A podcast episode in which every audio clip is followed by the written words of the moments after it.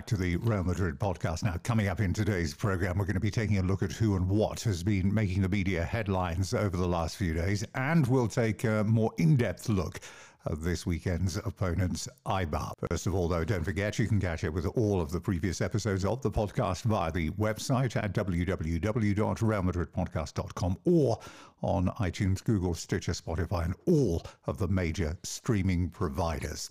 Let's begin that today with Dortmund's Michael Zorc. He's been saying that he wants Achraf Hakimi to continue at Borussia Dortmund next season, but he did say the situation at the moment is very clear. Achraf returns to Spain in the summer, we are very interested in him continuing with us next season. As for the player and his views, he said, I can't lie.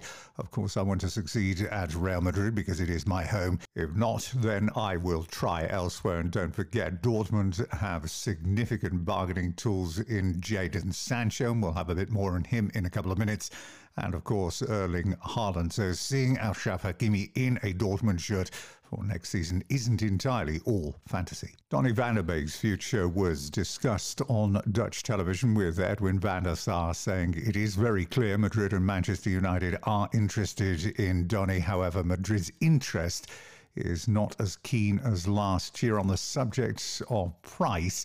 He said, whilst the movement of players for 150 to 200 million euros will disappear, we will still have players of significant value. So anybody coming in to show interest and wanting to sign our players, there will be no 50% discounts. Paulo Dybala has been offered to both Real Madrid and Barcelona after negotiations on a new contract broke down over his demands for 15 million euro per season. Italian media reported but for this to happen, Juventus would have to sell at least four players. Now, Dybala had been offered to Madrid in the past, in fact, on more than one occasion over the last few years, but interest was never particularly high. The player who is in his fifth season in Turin has scored 64 goals in 152 games with Juventus, and his contract runs until 2022. Now, back in April, German media reported that Borussia Dortmund had set a price for Jadon Sancho's departure at 140 million.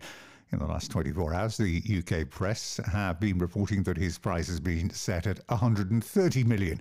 Uh, what is certain here is that, regardless of the financial situation the world around them is in, Borussia Dortmund realised the value of a player who's possibly the second most valuable on the market today after Kylian Mbappe, and they have no intention of offering any incentives to others to take their star man, who remember is just 20 years of age. It does look likely that he will stay in Dortmund for the next year, and negotiations will begin in earnest next summer, with the player moving into the final year of his contract. Now, staying on talent for the future, Madrid's Japanese international Takefusa Kubo the Japanese Messi, as they call him, who's on loan at Mallorca, has proved to be a huge draw back in Japan this year, with eight of the ten most watched games on television involving Mallorca.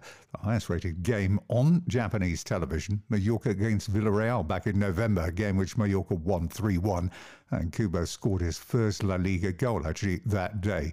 As for where he's going to be playing next season, that is still uncertain, but Real Sociedad have shown a big interest, and his obvious talents would certainly fit well with a side in the top 10 in La Liga.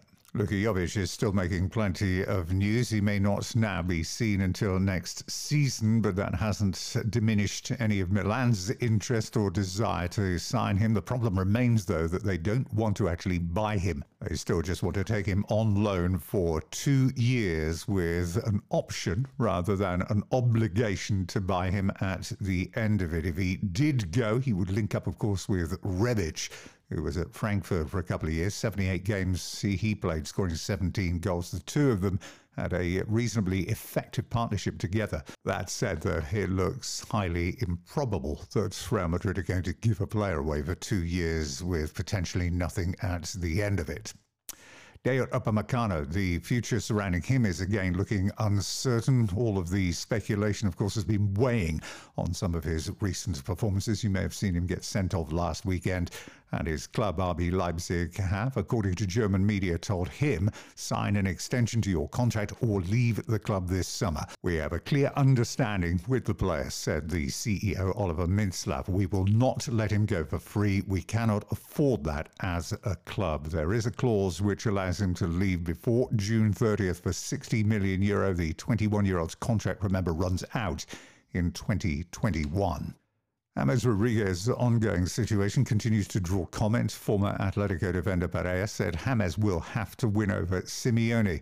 Cholo bases his entire game on defence. He wants a lot of sacrifice from his players. So James must understand what he will find here if he were to sign. Doesn't look really, does it on paper, as if it's a match made in heaven, that. Diego Carlos, who is enjoying his first season in Spain with Sevilla, continues to interest Real Madrid, but with a contract that runs until 2024, it's not going to be easy to prize away the Brazilian defender. Now, with that in mind, President Perez, according to certain sections of the Spanish media, has allowed Brahim Diaz to be used in negotiations to bring down the cost of the deal by about 20 to 25 million from the 60 million Sevilla want to a more affordable 35 to 40 million. All in all, it would be a disappointing end, wouldn't it, for Diaz if indeed he does go on to leave? The player who was tipped a few years ago to grow into one of Europe's elite is still finding it difficult to actually convince people since he first appeared for Manchester City back in 2016 in an EFL Cup match in Swansea. In the four seasons following, he started just five league games, all with Madrid in his first six months there. This season, he's appeared just three times. Now, Real Madrid are preparing to raise money for the Real Madrid Foundation, which is involved in projects around the globe by auctioning off the shirts the players are wearing in the final six games of the season. Now, bidding will start on kickoff and it runs for three days following the game, and bids can be made through the Real Madrid website. Now, with Chelsea looking to recoup money after their summer spending spree, and Golo Kanté's name has appeared today. The 29 year old's contract runs until 2023. Chelsea have valued him at around 50 million, which in this climate does look a bit on the expensive side. Uh, looks doubtful that Madrid will follow up any of their earlier interest. Kai Havertz is fast becoming the hottest transfer property of this summer and emboldened by their move to try and tie up Timo Werner. Chelsea are ready to tempt Leverkusen with an £85 million offer in excess, of course, of what Bayern and Real Madrid have offered so far to date. Tempting as it may be, the pulling power of Real Madrid and indeed Bayern Munich may yet still swing the deal their way. Sergio Ramos's future was discussed by Rene Ramos. He was quoted in interviews saying Sergio playing in the new Bernabeu, it would be the perfect way, he said, to end his career. And a few unnamed sources have been appearing in Spanish media saying that all should be well and that Ramos will get another year on his contract, a deal which would take him up until 2022 in the next World Cup finals, which would increase the likelihood that he would actually be part of the Spanish squad in those finals. Odriozola has been talking about his future this week. The player who will be returning from a spell with Bayern Munich was talking about Sociedad, the club that he began his career with back in 2013 14, and he made 50 appearances there before that move to Madrid in 2018. Now, with his future uncertain, he was asked if he would like to potentially return to Real Sociedad. His response, yes, one day I would love to return. With competition for places very, very high indeed, a loan back to Sociedad might be on the agenda for next season. French media have been reporting in the last 24 hours that Real Madrid are preparing their first offer for Camavinga with a 50 million down payment and another 10 million in add-ons. Now, as impressive as this looks, it may not be enough to actually move Rennes, who are holding out for 75 million. And remember, PSG remain ready to pounce if the deal looks as if it might not happen with Madrid. But also quoted in French media this week, one of the journalists who knows him very well has been quoted as saying Camavinga's future is at Real Madrid. either this year or next. It is his and his parents' desire. He will have no problem in adapting. He's a very humble guy. Nothing, he said, like Anelka or Nasri. And finally, in the media roundup, more on Raul and his potential to coach Schalke next season. There is no doubt that the idea is very appealing to the fans, but to have him on his own is simply unrealistic, say uh, club sources, due to his lack of experience. But it could be possible if it were in tandem with a more experienced coach alongside him. And names that have been mentioned Southampton's Ralph Hasenhüttl. Of course, he's just signed an extension to his deal with Southampton, or indeed Ralf Rangnick, who has already had two spells in Gelsenkirchen. He, though, is said to be in negotiations currently with Milan about taking over there next season. Right, time to move on. Let's take a look at this weekend's opponents in a little bit more detail. It's only the 14th ever meeting between the two clubs, Real Madrid and Eibar Madrid, of 110, drawn to, lost just the one. That loss, though, came last season in this fixture when Eibar won 3 0. It was the first time in the history of meetings Madrid hadn't actually scored against Eibar as well. It was one of those days where, despite actually dominating the possession once again, they'd have well into the 60 plus percentage points of it. Uh, Eibar had uh, nearly three times the number of shots on target as Real Madrid. That said, though, Madrid do usually score plenty of goals in this fixture 32 in all to Eibar's 8. They were back on familiar territory with a 4 0 victory in Eibar in November, with two goals from Benzema, one each for Ramos and Valverde. Coach Mendilibar's record isn't great against Real Madrid either. He's lost 15 of the 20 games that he's played against them during the course of his managerial career. He's won one with Valladolid back in November of 2008 and the other was the victory last season. He has as well endured some miserable days in Madrid. Twice he's been beaten by seven goals. The last time was when he was with Osasuna back in 2011.